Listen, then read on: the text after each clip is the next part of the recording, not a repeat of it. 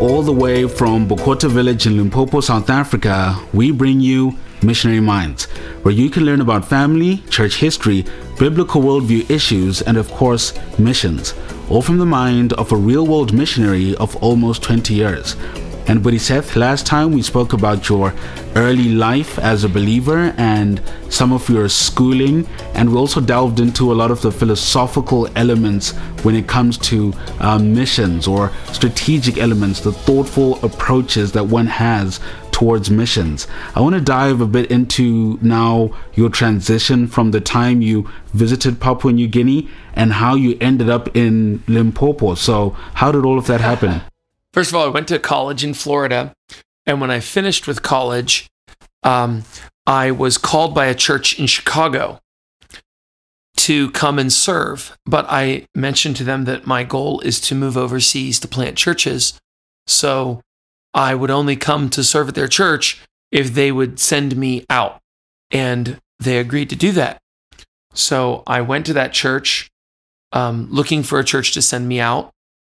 And the church that I grew up in was a, a good place, and I'm thankful for them. But they um, uh, asked me, why don't you find a bigger church that would be able to send you overseas?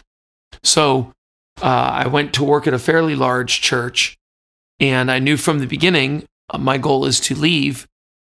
And they were very kind to me, gave me the opportunity to teach in a number of places, more opportunities than I think I was uh, prepared for. But the, the Lord is very gracious to teach us all and to train us all. And how many times he overlooked bad sermons?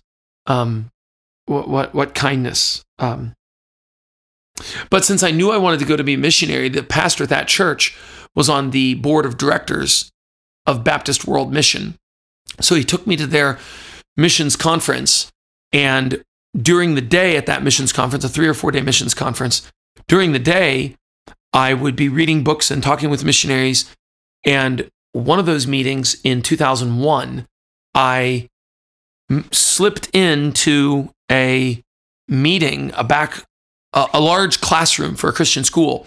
And at the front of the classroom, an old man and maybe a second man, and then a, a missionary to South Africa were sitting together and they were talking. And I just sat in the back of the classroom with my book and went reading. I think it was Hudson Taylor's two volumes right there on the shelf and the two volume biography of Hudson Taylor.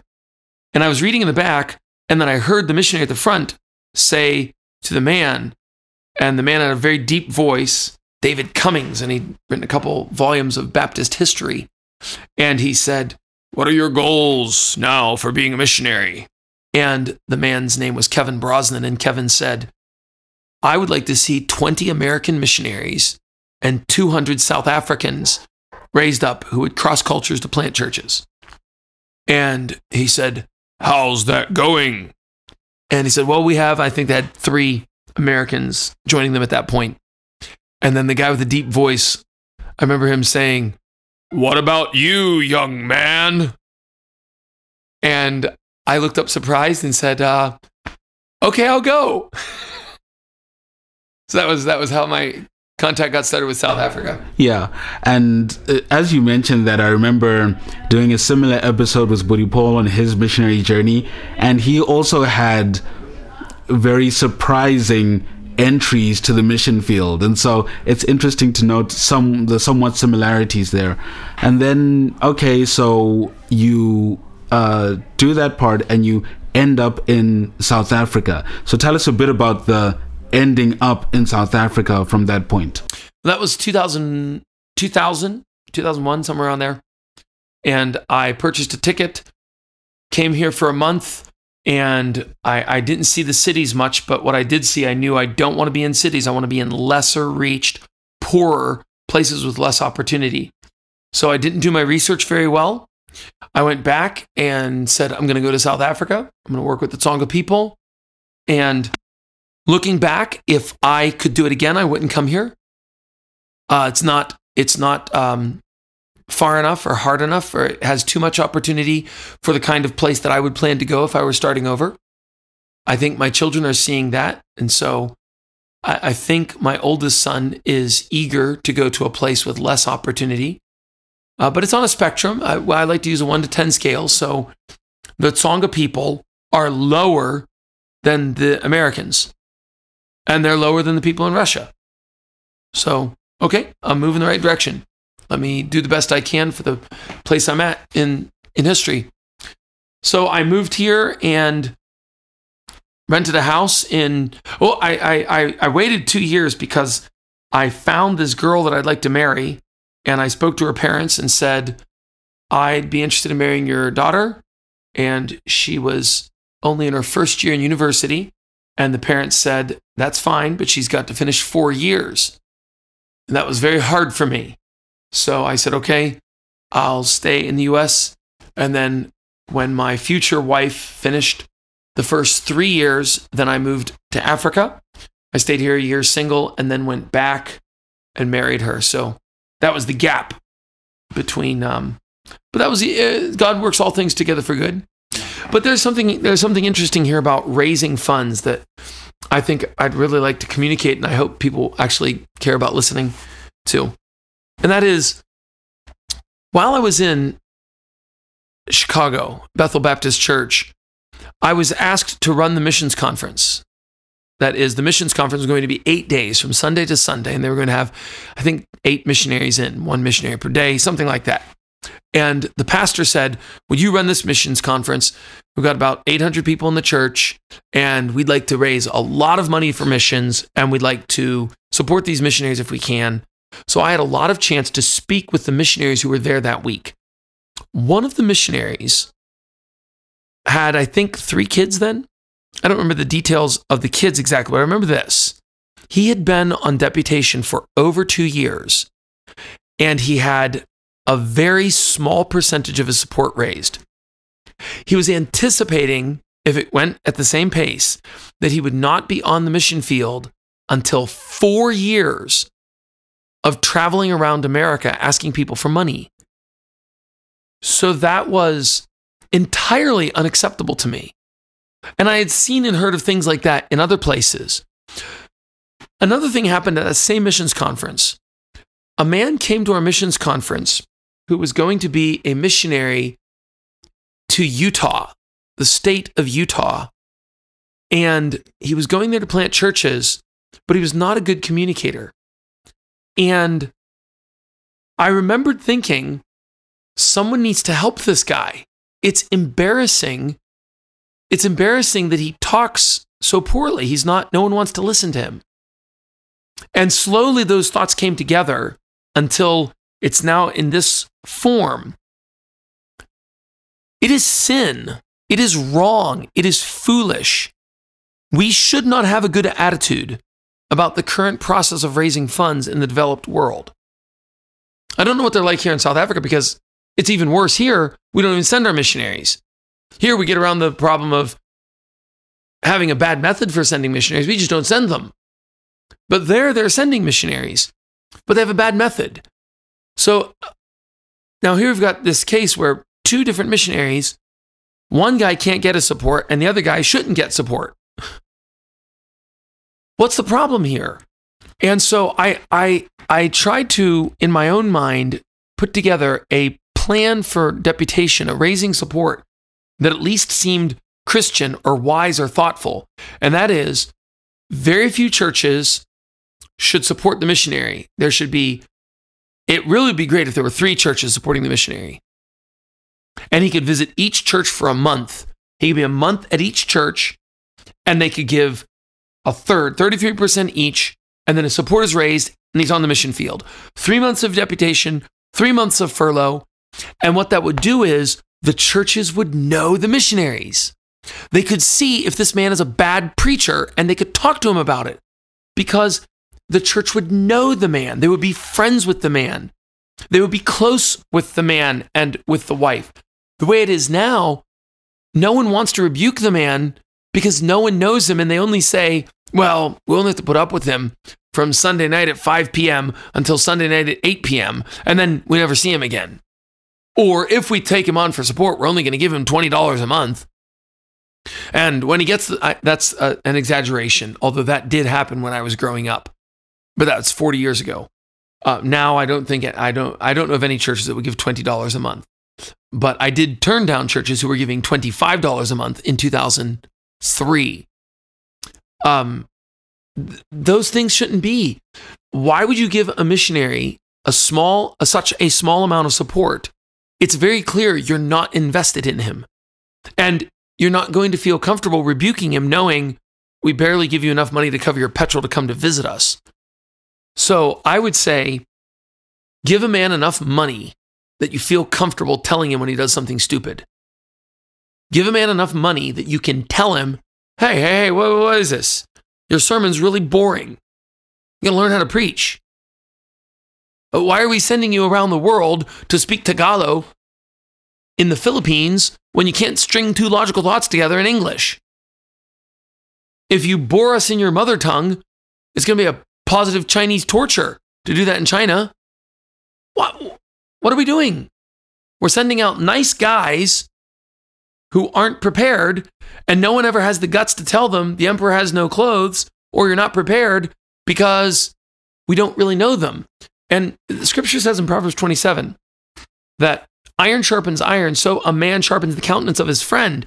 But in reality, there are no friendships in these kinds of support scenarios because you haven't taken the time to become friends with them. And you won't give him wounds the wounds of a friend will heal you and build you up. Faithful are the wounds of a friend. You won't give that guy wounds because you're really not his friend. And you're not his friend and you really don't want to be his friend because it takes a lot of time and money and energy to be his friend. I recognize that. And I think that's the problem. We need a, a model of, of raising support that says, if you want money, I would like you to come for a month to my church. I'd like you to serve. I'd like you to preach. I'd like you to sing and play if you can. I'd like you to teach the children. I'd like you to go with us on evangelism. I'd like you to open yourself up about your budget and your money and your marriage and your prayer life. I'd like you to rebuke us and we're going to rebuke you. I'd like us to make jokes together. And then we want to really actually love you. And if you're not up for that kind of a close relationship, then why don't you go look for someone else? I think we should talk that way. And and there's more in that, but maybe I've talked too long. But if you want more, you can ask more. It would be a good uh, additional episode. I, I, even thought for a second of segueing into that, but I really want to make sure we capture as much of your journey as possible. Well, I've got enough for a full. I've got enough material prepared for a full podcast on that. So it's not as if there's not enough. So that'll be the teaser. That'll be the teaser. Okay, so um, you waited and you went you came back to South Africa for a year. You went back and you married your now wife, Sissy Amy, and you came here with her. What was the setting like? Where did you live? Where did you go? Uh, how was that? We rented a house on a farm um, for about, she came here in August or September. We got married in May. No, we got married in June. So it'd be end of June. So it was July, August. Yeah, we were married for about 10 weeks and then we moved overseas. So Amy was 22 years old and um, we moved overseas. We lived on a farm for eight months, maybe.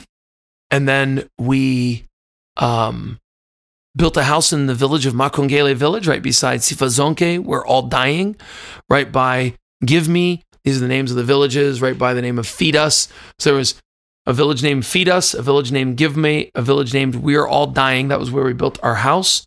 And we took all the money from our wedding and put into a house. And I've got a wife who is a normal girl, but she just doesn't love money and she doesn't love luxury. She's normal in many, many ways. And then she's above normal in piano skill and whatnot. Uh, but I'm grateful to have, and I say that not because in any way I want to belittle my wife. I'm, I'm not. I'm saying that because I don't want people to think, oh, I can't do that. Yes, actually, you can. If you just love Jesus and read your Bible and do your duty, I think it's my wife's greatest gift. When I've been asked to describe my wife, Amy and I were asked once, How'd you describe each other if you picked three words to describe each other? And I said I would describe Amy as feminine, biblical, and duty bound. And I think in those regards, that's the, you don't think of those as really remarkable. She's a real lady, doesn't at all want to drive. She wants me to drive. She will drive and can drive, but she doesn't want to. Um, she's very feminine, very ladylike, loves the Bible, and will do her duty as long as as long as her lungs are still filled with air. that's probably the best thing I can say about her after 18 years of marriage. Wow, praise God. And then how did you go about finding the people you would preach to? How do you start? Where do you try and go and find the souls that you wanted to win for Christ? Uh, we we tried every method that we could think of when we moved to Makongele. I went on door to door. My wife made sweets for people and we would try to get into their home to do Bible studies with them. I made a map of the village, just drew it up by my hand, and we would go to people's homes on our map, trying to be friends with them. We started children's Bible clubs on Thursday, where Amy and I would teach. We went to the schools and asked if we could teach in the schools. And then there was a church in Mashamba started by the man trained by Kevin Brosnan, whom I mentioned earlier.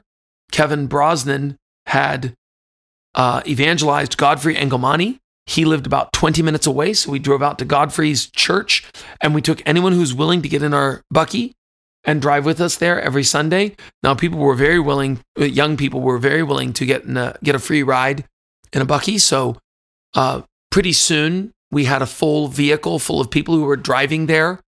Um, but it wasn't a church, and they were all mostly young people. But we would just I passed out tracts. I translated a tract from Tsonga, from English into Tsonga. I didn't know Tsonga well enough. I had help from Godfrey with that. And then we had that published. We would give out tracts. I would do evangelism in the schools and Bible clubs with the children. I didn't do street preaching until years later, but um, the main ministries were door to door evangelism, um, teaching English, youth groups in the schools, um, sweets and things that we would cook for people, that Amy would cook for people. Oh, and then we started uh we started so many things. Most of them failed. um, we started a Saturday breakfast for young men. So when we found young young boys who wanted to go with us to church on Sunday, then we started with them on Saturday. Now, actually, I followed Paul there. Paul came about was it two years? Paul came two years after I was here. And then Paul very quickly got the idea of, why don't I cook breakfast for these boys? And very early on in Paul's ministry, he started cooking breakfast. So then I saw what he was doing. So we started cooking breakfast for boys. And then Amy said, why don't I do it for girls?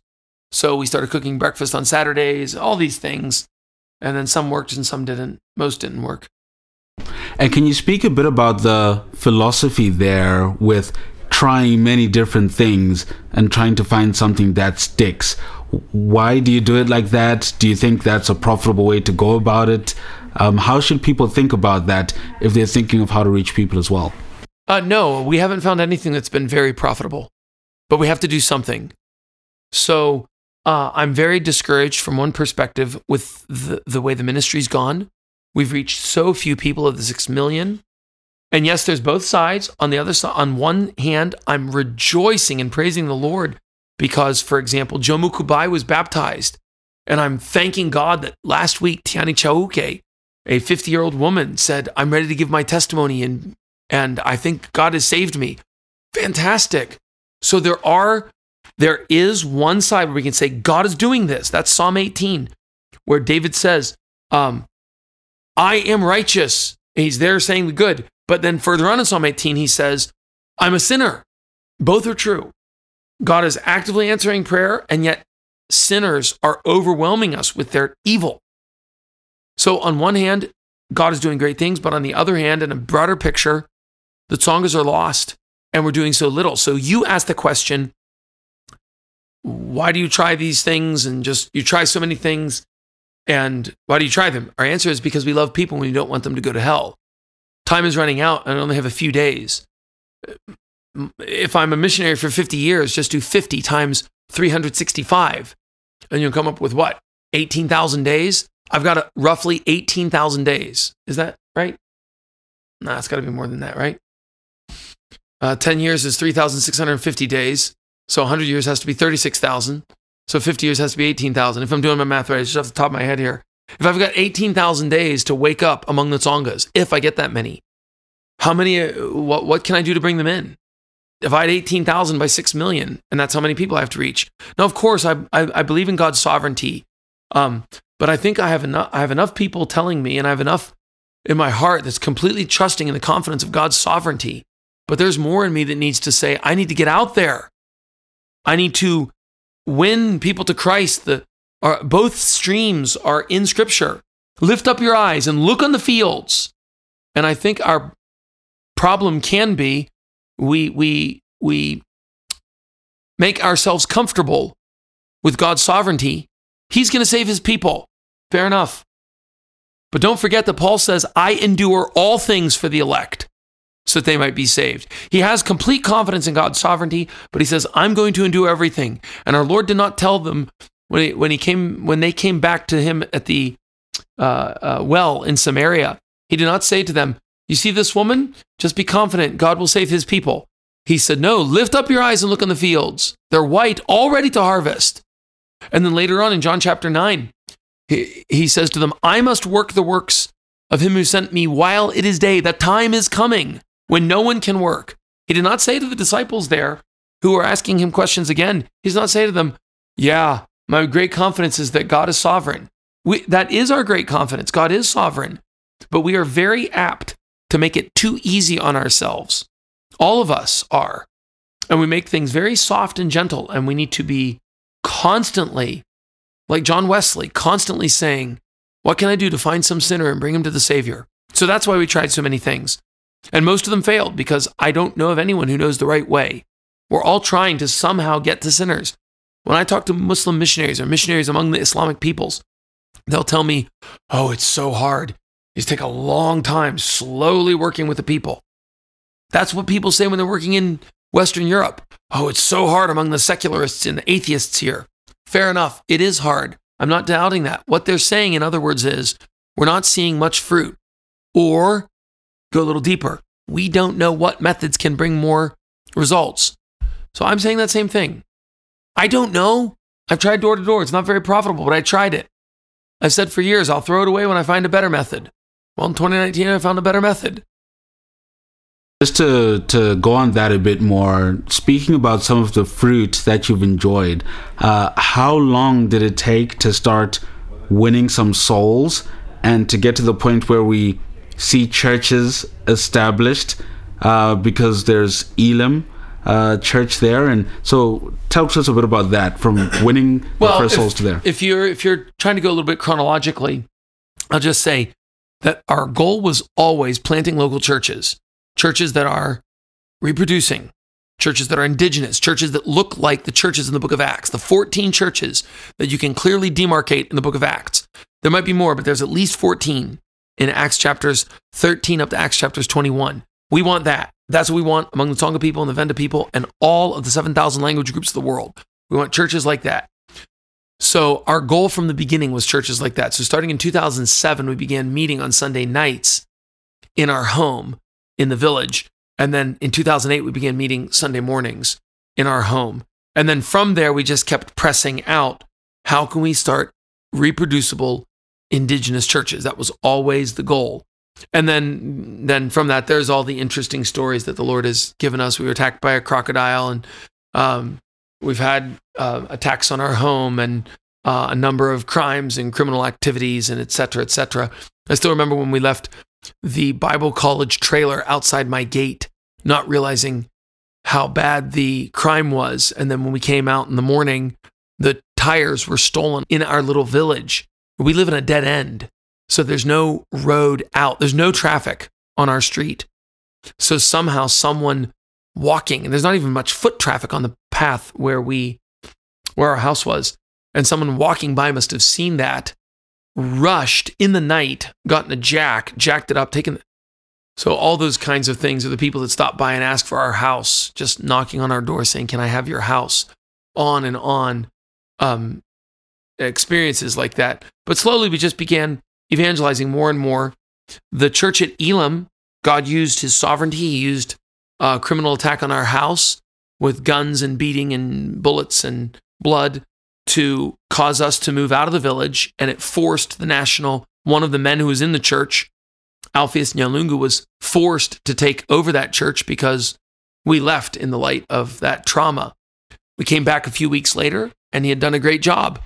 Then the South African government, by God's providence again, uh, just like God uses God uses the king Ahasuerus to uh, his drunkenness and his anger and his rage and his divorce of his wife, all of which were wicked sins. God used all of that to put Esther up 10 years before Haman says, I'm going to kill all the Jews. Well, in the same way, God used those bad guys to bring guns at us so that we would be forced to move out of there, so that Alpheus would be forced to take over. And now Elim is a reproducible church. Praise God, brother.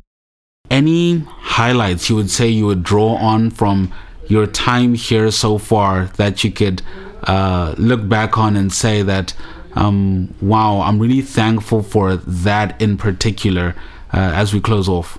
So many, I'll just say one. When we began building the church building in 2011, the first church building in 2011, we refused to use any US funding. So we didn't ask for it, but we didn't say in our minds that we would refuse it, but we did say we wouldn't ask for it. And we were offered, I think, $700 at one point, which we did take. But it took us six years to build the, the building in Elim, and we didn't ask for money at all. And other than that $700, we weren't given any money from America. Um, and at the beginning in 2011, we had 10,000 Rand, which I think at that time was divided by nine. So maybe a thousand US dollars in the bank. And they wanted all of that for the stand, for the property when we were going to get the church. So we basically started buying that land, but no money even to put up a fence around it. And in 2011, October, we started there. And the men would meet in our house every Saturday night for an hour or two. And I asked them at the beginning in 2011 should we write America, write churches in America, and ask them to give us the funding for this building? And everyone there said yes. Now, I already knew in my mind, I'm certainly not doing that. I'm just going to use this as a teaching tool. And they all said yes. I said, no, I don't think we should. They didn't do the book of Acts. And then we just went on building. We sold Bibles on the street. Um, we sold, my wife made lip balm. Uh, the women sold that. We had um, constantly working. We made chocolate no bake cookies and sold those. Um, and then we asked people in the church to give, but the offerings were only about $20 a month. So we just began building. And whenever we had money for cement, we would build, and when we didn't, we would we would uh, go back and sell. So Paul had actually finished his building. Well, I guess about a year later, he had finished his building, but we didn't know how to build. We just um, did our best, piece by piece, and we did not pay any builders. It was only people from the church. And six years later, just working on Saturdays, whenever church members would work with us, we went out there basically every Saturday for six years and money trickled in. If we didn't have money, we would sell. If we did have money, we would build. And eventually, uh, the building was built. But from that, uh, at the very end, before we had the roof on, when we had the walls complete, we were meeting again every Saturday. And I asked them, We don't have a roof on. What should we do? Men, should we ask them just to send us money for a roof? I'm sure the churches in America would do it. If we asked them to send us five or ten thousand dollars and we can put a roof on this building. Should we do it? And I'd actually had churches say to me, Do you need any money? Christmas offerings are coming up. And I can still remember Alpheus Nyalungu saying, No, we have learned that we black people don't need to always put out our hand. We are men. He said that. We are men. And look what we've done. Let's just keep going like we have. Shortly after that, a church in Johannesburg, without being requested, took up an offering and sent it to us and said, "We'd like to put on the roof of your church."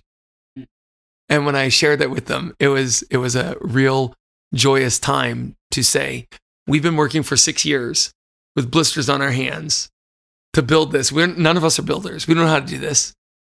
And God mercifully said, "Okay, that's enough. I could have made you do the rest. I could have made you do it all." Um, but he didn't. He gave us that. And we put the roof up ourselves.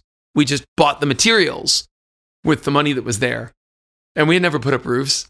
but we just we just did our best. And and uh, uh, what six years later, seven years later, the the roof rarely leaks. Sometimes it does in one spot if the winds are really bad, but there's no cracks in the walls, uh, no cracks in the foundations, um, and it's holding us. Praise God, brother. What a, a testimony of God's grace and God's kindness. And as I think about it, uh, it must have been a long, arduous, difficult journey to reach that point. Uh, it's a beautiful building looking at it now uh, because of all it represents and all that went into it. And as God is building his church and building his church among the Tsongas as well, I wonder if at this point or at some point in the future, it'll be at that point again where the rest of the walls are up, but the, the, the roof isn't there in the ministry among the Tsongas. And if God would grant some sort of gracious work for the final piece to be added on top and um, a final influx of Tsongas, whether in our lives or in the future, but He will gather in His elect. And to our audience, Thank you for joining us for this episode of Missionary Minds. If you've enjoyed this podcast, please be sure to rate it and subscribe to keep posted with more upcoming content.